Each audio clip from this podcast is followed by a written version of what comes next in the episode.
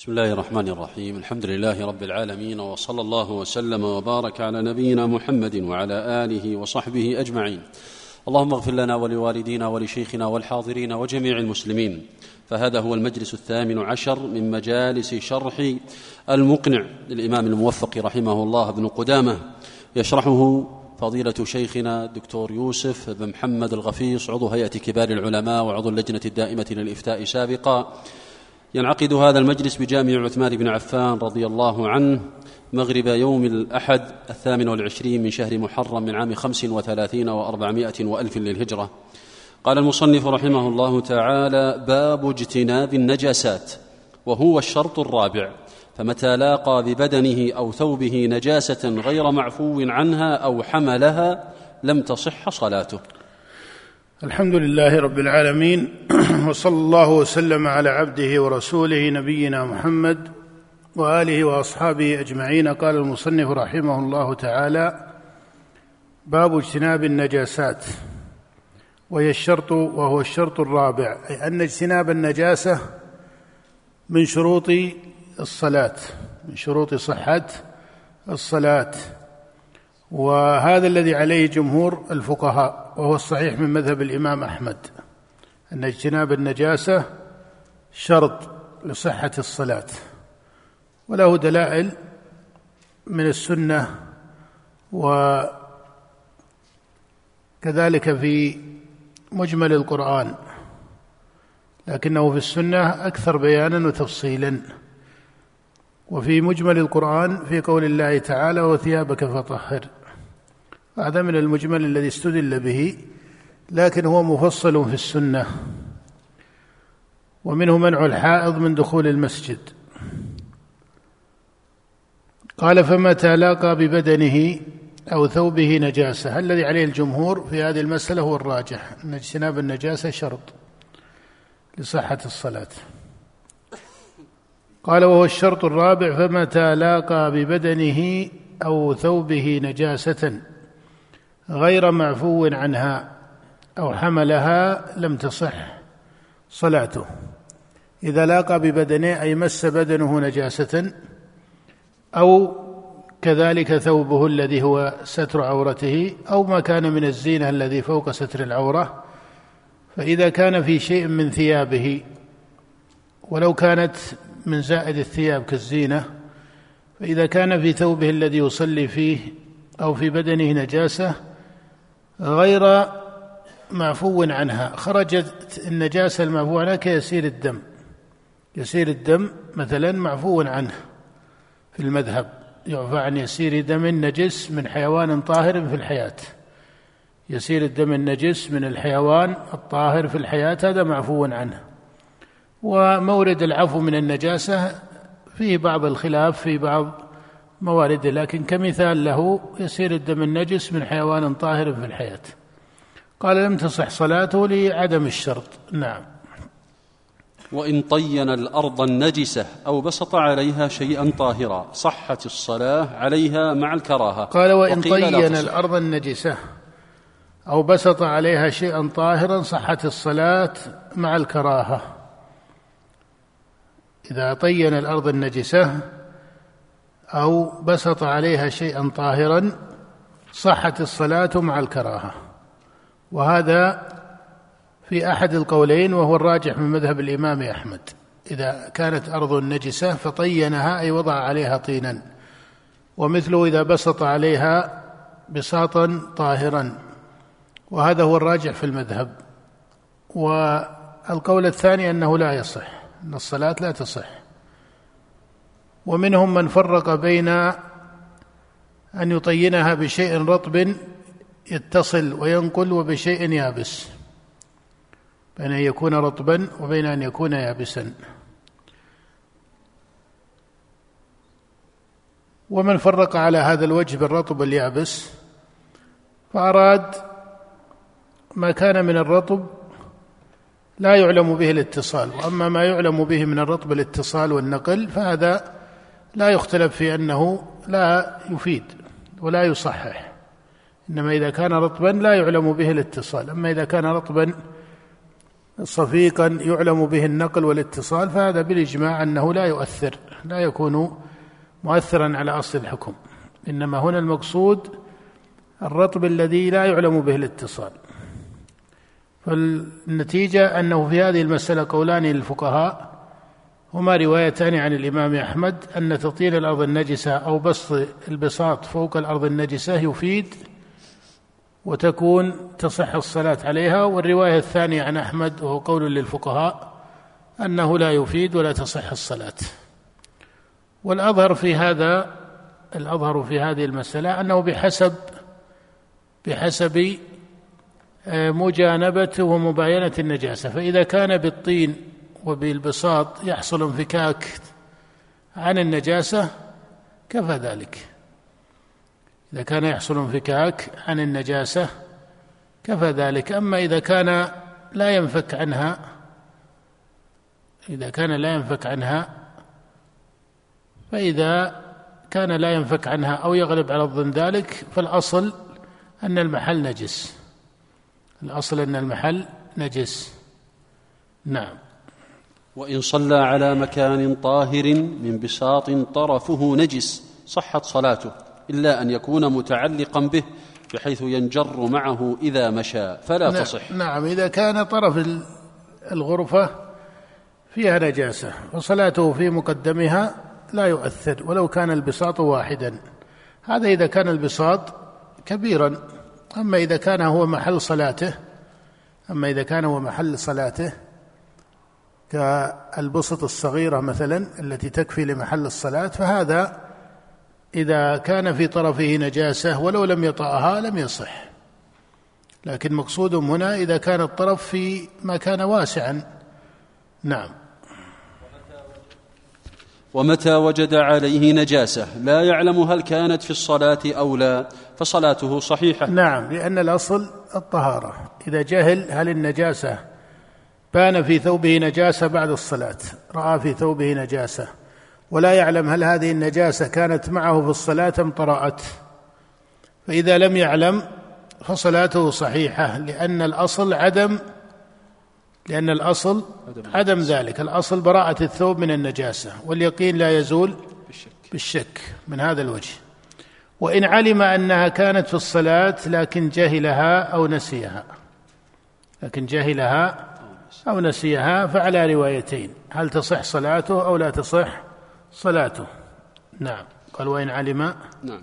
وإن علم أنها كانت في الصلاة لكن جهلها أو نسيها فعلى روايتين. نعم. وإن جبر ساقه بعظم نجس فجبر لم يلزمه قلعه إذا خاف الضرر وأجزأته نعم. صلاته. على روايتين عن الإمام أحمد وهما قولان للفقهاء. هما قولان للفقهاء. والراجع في المذهب الراجع في المذهب أن الصلاة لا تصح. أن الصلاة لا تصح إذا جهل النجاسة أو نسيها. ولكن تيقن أنها كانت في الصلاة. وهذا الفرق بين المسألتين. فعلى روايتين هما قولان للفقهاء.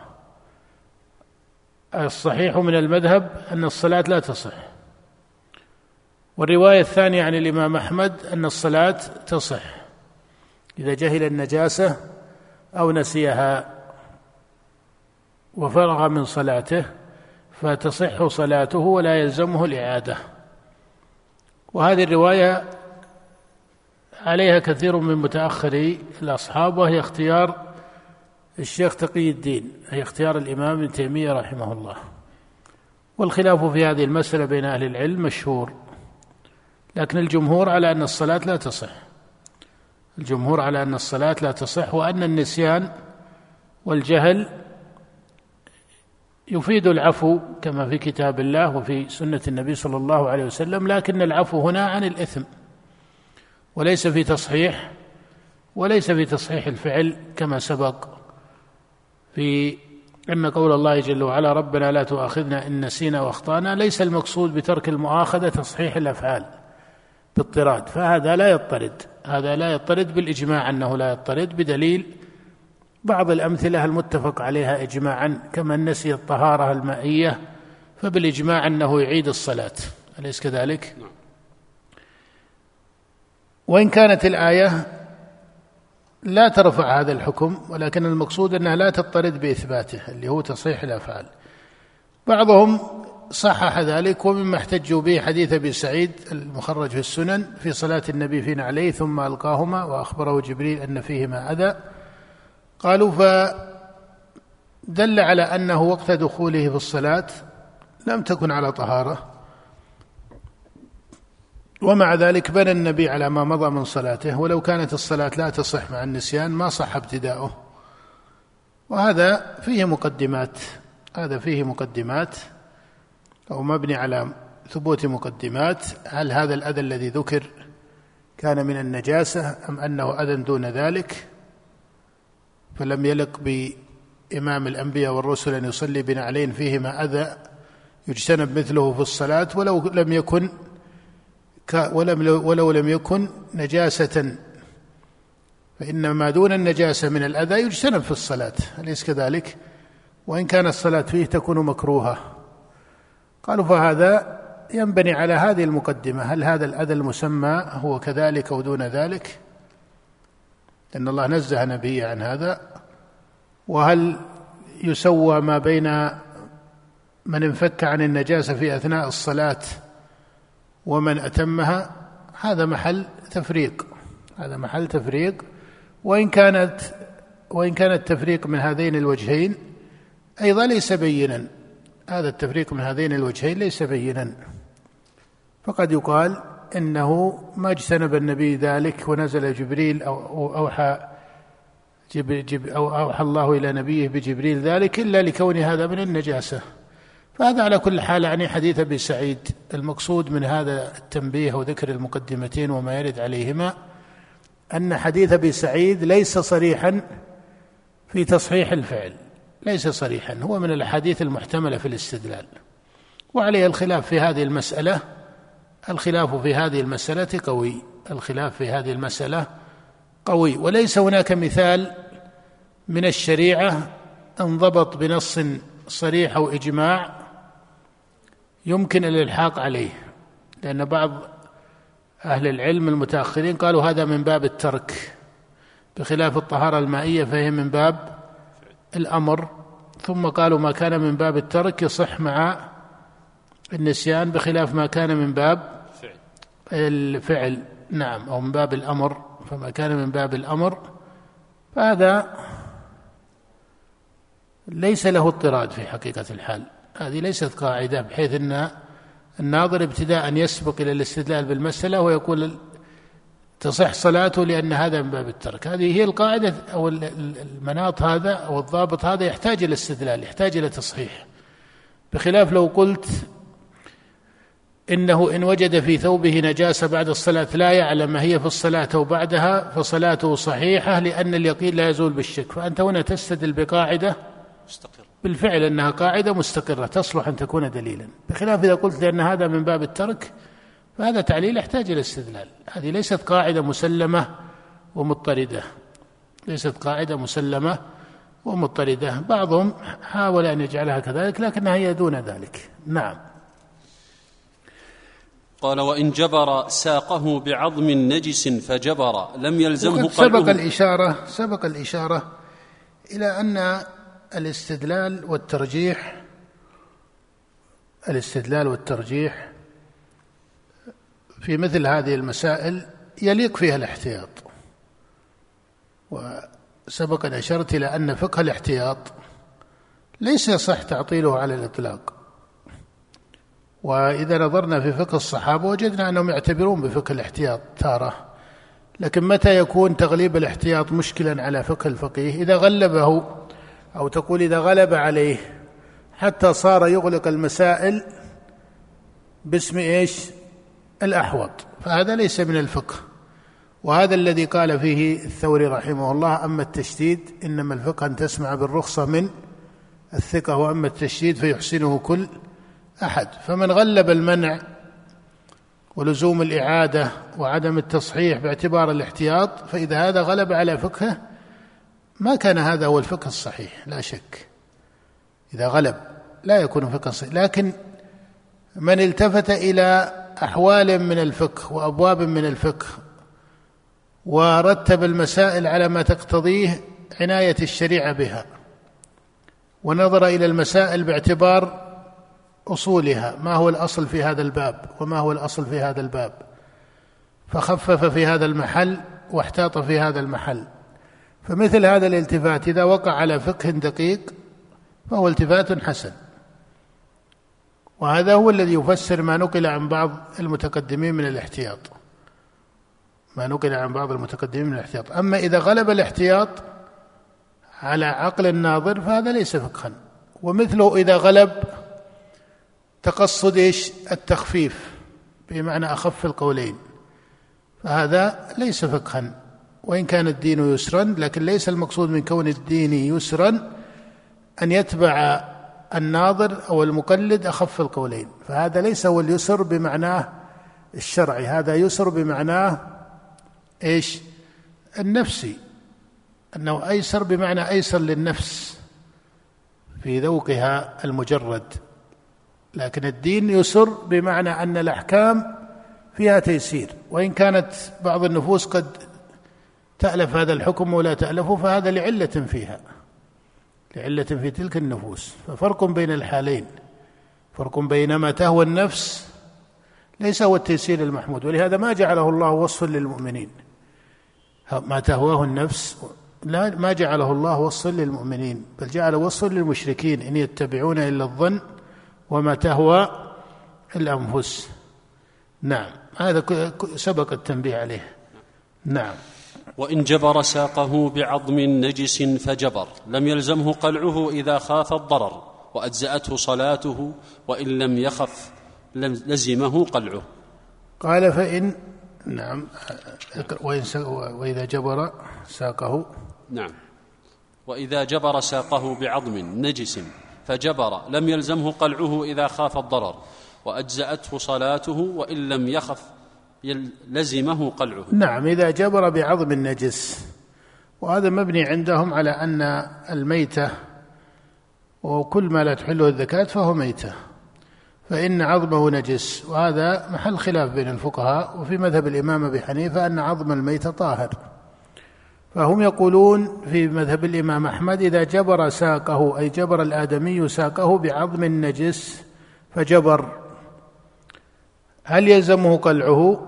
قال إذا خاف الضرر لم يلزمه وتصح صلاته.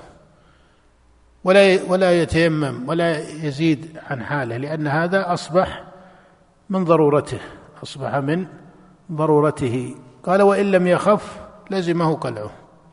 وإن لم يخف لزمه قلعه. وعليه ابتداء هل يقصد إليه أو لا يقصد؟ بين من كلامهم أنه إن كان له غني عنه لم يفعله. ابتداء لكن إن كانت الضرورة به فعله. ومثله لو خالف وعنده غنية عنه وفعله مع أن هذا نادر الوقوع الآن يعني كل هذا الكلام من نوادر الأحوال. لو فعله أو ربما معدوم الأحوال لكن وإن خالف وفعله إن خالف وفعله فمخالفته حكم تكليفي يأثم بها لكنها لا تؤثر على الصحة إذا خشي الضرر أو خاف الضرر بقلعه. نعم. وإن سقطت سنه فأعادها أحيانا بعض الفروع الفقهية هذا تنبيه يحسن لطالب العلم أن يكون على علم به. بعض الفروع الفقهية التي يسميها الفقهاء من الفقه التقديري قد تكون تقع في زمنهم أو قد تكون محتملة الوقوع. ما ندري عنها لأن هذا من أحوال الطب. هل الأطباء يقرون هذه هذا الأمر أنه يقع ولا يقع؟ لكن الشاهد أنه لو قدر أنه ما وقع. فهذا لا يصح أن يكون إيش؟ لو فرض أن مثل هذه الصورة لا تقع طبا. لا يصح أن يكون هذا مما يستطال به على الفقهاء وأنهم يذكرون أحكاما لا وقوع لها ولا. لأن مثل هذا التأصيل هذا يثري كما يقال يثري عقلية الفقيه ويفيد أنهم يرتب لأن المسألة هنا ليست في صورة المسألة أن عظما ألحق بآدمي أن عظم ميت ألحق بآدمي. هو الصورة الفقهية أو جو الجوهرها الفقهي أن نجسا ورد على محل إيش؟ طاهر. وهناك ضرر في إزالته. هذا يتعدى إلى صور يتعدى إلى صور أخرى. ولهذا يقتبس من كلام الفقهاء في النوازل المعاصرة. إذا أراد الباحث أن يبحث نازلة معاصرة ينظر في النصوص وفي ابتداء وفي قواعد الشريعة. لكن كيف يفقه النصوص وإلا كل نازلة ترد إلى الكتاب والسنة. لكن كيف يستبين فقهها من النص؟ يبحث عن إيش؟ عن نظائر لها. قد تكون هذه النظائر أحيانا في بعض هذا الذي قد يكون من الفقه الافتراضي.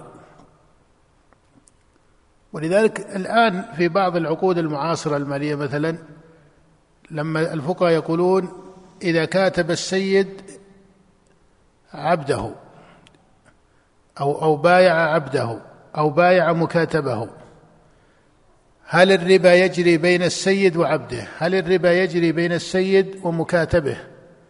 الذي كاتبه على العتق. قد يقول قائل هل الآن هذا موجود في كتب الفقهاء هل الربا يجري بين السيد وعبده وبين السيد ومكاتبه مع أنه أصبح لا لا عبد ولا سيد الآن؟ أليس كذلك؟ نقول هذا يستفاد منه لما جاءت بعض الوقائع المعاصرة الآن شبيهة بذلك. مثلا أحيانا بعض المؤسسات المالية تنشئ شركات تابعة. أحيانا لمقتضيات إجرائية لا بد لهم منها. فينشئون شركات تابعة. هذه الشركات التابعة في حقيقتها مملوكة للمؤسسة السابقة لكن يجعلون لها ما يسمى الذمة المالية المستقلة وشخصية اعتبارية مستقلة. وتجد أنها مملوكة وتسعين بالمئة أو أكثر للمؤسسة الأولى أو للجهة الأولى. طيب هؤلاء الآن بهذا الشكل من حيث الجانب الإجرائي يقولون له ذمة مالية مستقلة لا شخصية اعتبارية. ولكنك تنظر في النسبة 98% مملوكة لهم وهي بالفعل هم المنشئين لها وهم اللي يملكونها. طيب هل يصح هل يجري بينهم الربا؟ أو تعامل الإنسان مع نفسه ما يقول هذا ربا تعامل الإنسان مع نفسه ما في طرفين أليس كذلك؟ هذا ماله وهذا ماله. هل يجري بينهما الربا؟ هنا في البحوث المعاصرة كنازلة ما فيها انفصال كشركتين متباينتين أو شخصيات متباينة فيها شبهة الاتصال وفيها شبهة أو فيها شبه من الاتصال وشبه من الانفصال. وهي كنازلة غير منصوصة في أحكام المعاملات المالية على مثال مطابق لها أو فرع مطابق لها يأتي الاستعانة بمثل هذه الصور فبعضهم ينظر إليها من باب السيد وماذا؟ ومكاتبه. وما قاله الفقهاء من جريان الربا بين السيد ومكاتبه. فالقصد أن ما قرره الفقهاء رحمهم الله من المسائل لا شك أنها من البحث العلمي المحقق. ولا يقدر أن هذا من تطويل الفقه والدخول في فروع لا وجود لها إلا إلا الجهال. إلا الجهال. أحيانا يأتي بعض الجهال ويريد أن يكتب مقالا آه، فيجد مثل هذه الكلمات التي يسمعها في بعض المجالس فيبدأ ينطلق بها إنه هذه كتب طولت ونحتاج إلى فقه جديد ونحتاج إلى ولو تقول له عرف الفقه ما عرف الفقه. لو تقول وش أدلة الفقه ما حفظ أدلة الفقه لو تقول عرف الاستحسان مثلا ما يعرف ما هو الاستحسان لو تقول له ما هي المصلحة المرسلة ما يعرف ما هي المصلحة المرسلة. يقول نبي فقه جديد مثلا. أو في أوصاف الأقوال. التشدد مثلا يجيك يقول المذهب الحنبلي مذهب متشدد. لو قلت له ماذا تعرف من كتب المذهب الحنبلي؟ ماذا قرأت من كتب المذهب الحنبلي؟ ما تجده مطلع. ليس في وادي العلم أصلا هو.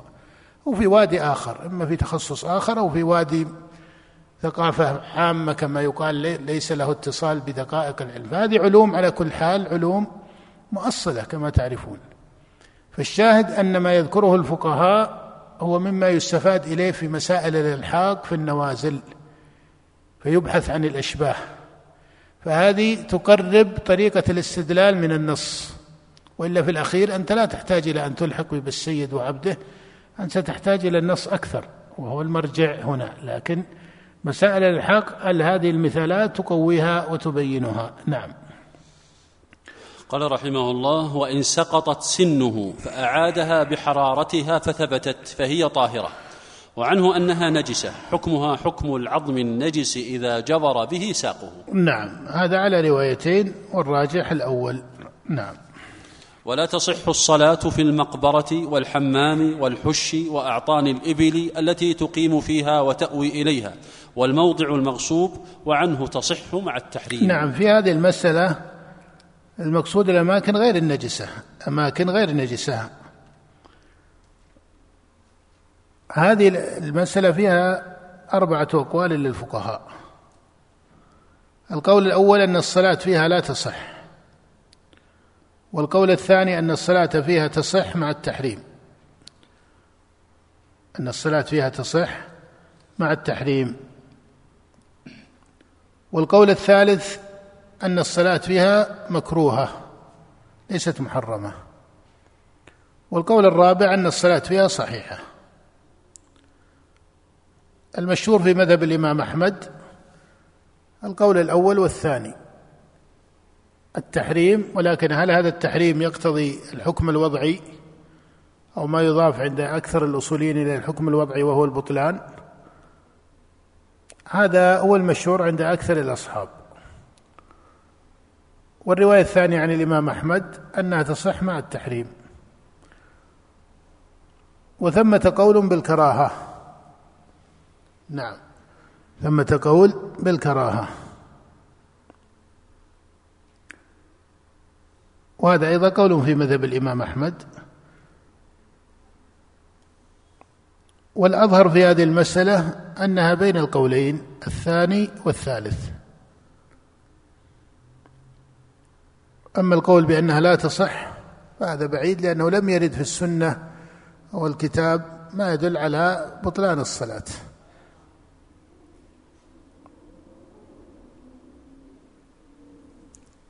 والأصل ما جاء في العمومات جعلت لي الأرض مسجدا وطهورا. فالقول بعدم صحتها فيما يظهر قول فيه بعد.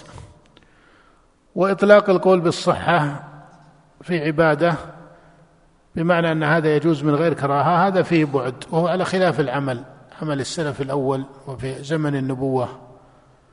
وبعضها وردت فيه أحاديث صحاح في النهي عنه كاطان الإبل.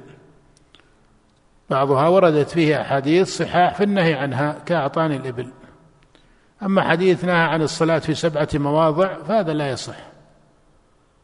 لكن بعضها ورد فيها حديث صحيح كأعطاني الإبل أن أصلي في مبارك الإبل؟ قال لا. فالمسألة ليست في القول الأظهر ليس في القول الأول ولا في القول الرابع إنما هو من باب المنع. لكن هل هذا المنع تحريم أم هو كراهة؟ هذا محتمل. هذا محتمل. والأشبه أنه كراهة وليس وليس تحريما. الأشبه أنه كراهة وليس تحريما لأنه لو وقع تحريما لاتصل به شرط الصلاة. نعم. قال رحمه الله وقال بعض أصحابنا حكم المجزرة والمزبلة وقارعة الطريق وأسطحتها كذلك. نعم. قال وقال بعض أصحابنا أي من الحنابلة حكم المجزرة والمزبلة وقارعة الطريق وأسطحتها كذلك. نعم هذا على أحد القولين في المذهب. والراجح في أصل المسألة ما سبق أن هذا من باب التحريم ومن باب الكراهة وليس من باب البطلان. نعم. وتصح الصلاة إليها إلا المقبرة والحش في قول ابن حامد. وتصح الصلاة إليها أي تكون في القبلة إلا المقبرة فلا تستقبل وكذلك الحش. نعم. ولا تصح الفريضة في الكعبة ولا على ظهرها. ولا تصح الفريضة في الكعبة ولا على ظهرها. في أحد القولين والرواية الثانية عن الإمام أحمد الصحة. وقد ثبت في الصحيحين وغيرهما أن النبي صلى في الكعبة. أن النبي صلى الله عليه وسلم صلى في الكعبة لكن هذا نافلة. هذا نافلة. نعم. وتصح النافلة إذا كان بين يديه شيء منها. نعم.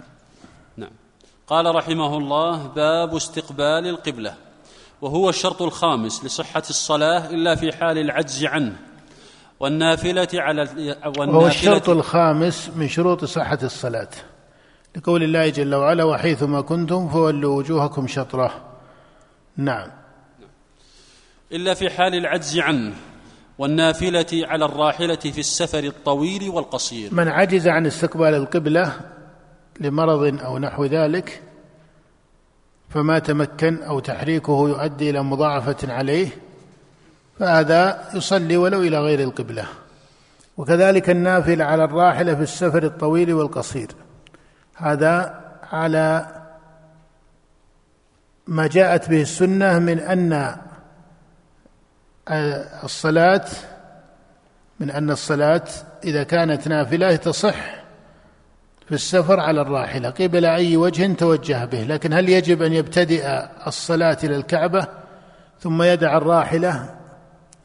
الذي جاء في حديث أنس أن النبي كان يصلي على الراحلة قبل أي وجه توجه به غير أنه لا يصلي عليها المكتوبة. والراجح أنه لا يلزمه أن يبتدئ الصلاة إلى القبلة. لكن لو تمكن من ذلك لكان أولى. لو تمكن من ذلك لكان أولى لكن لا يلزمه ذلك. نعم. وهل يجوز التنفل للماشي على روايتين؟ نعم. فإن أمكنه افتتاح الصلاة إلى القبلة فهل يلزمه ذلك على روايتين؟ كذلك على روايتين وسبق أن الراجح أن هذا لا يلزم لأن ما ثبت في الصحيح في حديث أنس ليس فيه ذكر ذلك. وكذلك الماشي الماشي في سفره هل هذا للراكب أو ليس للماشي؟ هذا على روايتين. الرواية الأولى عن الإمام أحمد أن كل مسافر ولو كان ماشيا يصلي. أن كل مسافر ولو كان ماشيا. والرواية الثانية أن هذا خاص بالراكب من كان راكب وكذلك الآن في السيارات. وهذا من من السنن التي قل فعلها عند الناس وينبغي أن يبين ذلك للناس. وهو أنهم في حال سفرهم بالطائرات والسيارات ونحوها يصلون يصلون في كما كان النبي صلى الله عليه وسلم يصلي على الراحلة. نعم. والفرض في القبلة إصابة العين لمن قرب منها وإصابة الجهة لمن بعد عنها. والفرض في القبلة إصابة العين. من كان داخل المسجد الحرام لا بد أن يصيب عين الكعبة. لا بد أن يصيب عين الكعبة إذا كان داخل المسجد الحرام. وأما إذا كان خارجا عن ذلك فإنه يصيب الجهة إذا كان بعيدا عن الكعبة. ولذلك ينبه الناس أحيانا بعض الناس في الحرم ما يبالي ما يبالي. فتجد أنه يصلي أشبه ما يكون بالمصلي إلى جهة والكعبة أمامه والكعبة أمامه. فهذا من التفريط الذي لا يصح. نعم. فإن أمكنه ذلك بخبر ثقة عن يقين أو استدلال بمحاريب المسلمين لزمه العمل به نعم إذا أخبره ثقة عن يقين فلو كان شخص من أهل البلد مثلا نزل بلدا فقال له مسلم من أهل البلد إن القبلة هذه جهتها فهذا ما يجوز أن يخالفه حتى لو كان هو عنده اجتهاد آخر لأن هذا ثقة أدرى لا يحتمل كلامه الخطأ أليس كذلك؟ ومثل إذا وجد محاريب المسلمين المساجد. فهذا أيضا لا يجوز له أن يدعها باجتهاد. لا يجوز له الاجتهاد مع اليقين. لا يجوز له الاجتهاد مع اليقين. وإن وجد محاريب لا يعلم هل هي للمسلمين أو لغيرهم لم يلتفت إليها. نعم. وإن وجد محاريب لا يعلم هل هي للمسلمين أو لا لم يلتفت إليها. نعم لم يلتفت إليها لاحتمال أن لا تكون قبلة المسلمين. وإن, نعم. وإن اشتبهت عليه في السفر اجتهد في طلبها بالدلائل وأثبتها القطب إذا جعله وراء ظهره كان مستقبلا القبلة نعم. يجتهد بالدلائل ومن الدلائل النجوم والشمس والقمر ومنازل الشمس والقمر. لكن هذا لا كل ليس كل أحد يعرفه. والنجوم أيضا أحوال لأن القبلة لا تضطرد أنها إلى جهة واحدة كما هو بدهي. وقد تكون القبلة على جهة المغرب وقد تكون على خلاف ذلك. نعم. والشمس والقمر ومنازلهما وما يقترن بهما ويقاربهما كلها تطلع من المشرق وتغرب في المغرب عن عن يمين المصلي نعم. هذا مما ينبغي للناس أن يتعلموه أن يهتدوا بالشمس والقمر على القبلة ويهتدوا ببعض النجوم على القبلة. نعم. والرياح الجنوب تهب مستقبلة لبطن كتف كتف المصلي اليسرى مارة إلى يمينه والشمال مقابلتها تهب إلى مهب الجنوب والدبور تهب مستقبلة شطر وجه المصلي الأيمن والصبا مقابلتها تهب إلى مهبها. الرياح في خلاف بين الفقهاء. هل الرياح من العلامات والأمارات التي يستدل بها؟ على قولين للفقهاء المشهور عند أكثر الحنابلة أن هذا مما يستدل به لمن كان عارفا بها لمن كان عارفا بها والراجح أن هذا لا يستعمل لأن الغلط فيه غالب لأن الغلط فيه غالب فهي أمارة لا يفقهها بخلاف الأمارات المشاهدة بخلاف الأمارات المشاهدة. فالشمس تطلع من جهة إيش؟ المشرق. هذه أمارة مشاهدة لا يختلف الناس عليها. أليس كذلك؟ لأنها مرتبطة بحاسة البصر. أما الرياح فكونه يميز هذا من الجنوب وهذا كذا وهذه الدبور وهذه كذا هذا لا يضطرد لا يضطرد ولذلك الآن لو لاحظت أغلب الناس لا يميز لا يميز حركة الرياح. لا يميز حركة الرياح. فهذا يقع فيه وهم كثير. ولذلك الراجح أنه لا يستعمل. وخاصة في هذا العصر لأنه بتحول الناس إلى حياتهم المدنية وتعلقهم أكثر بأنظمتها. أصبح هذا ليس من ليس من المعارف المبينة أصلا أو المتداولة بكثرة. نعم. قال وإذا اختلف اجتهاد رجلين لم يتبع أحدهما صاحبه ويتبع الجاهل والأعمى أوثقهما نعم على نفسه هذا الراجح في نفسه. هذا الراجح أنه لا يسوغ فيه التقليد. إذا اختلف رجلان في القبلة كما لو سافر شخصان ثم اختلفا في القبلة وكلاهما ذو نظر فلا يقلد أحدهما الآخر بل يصلي كل واحد وحده. أما لو كان أحدهما لا علم له أو يقول لا أدري فيجوز له أن يقلد من اجتهد. يجوز له أن يقلد من اجتهد. نعم ومثله الأعمى.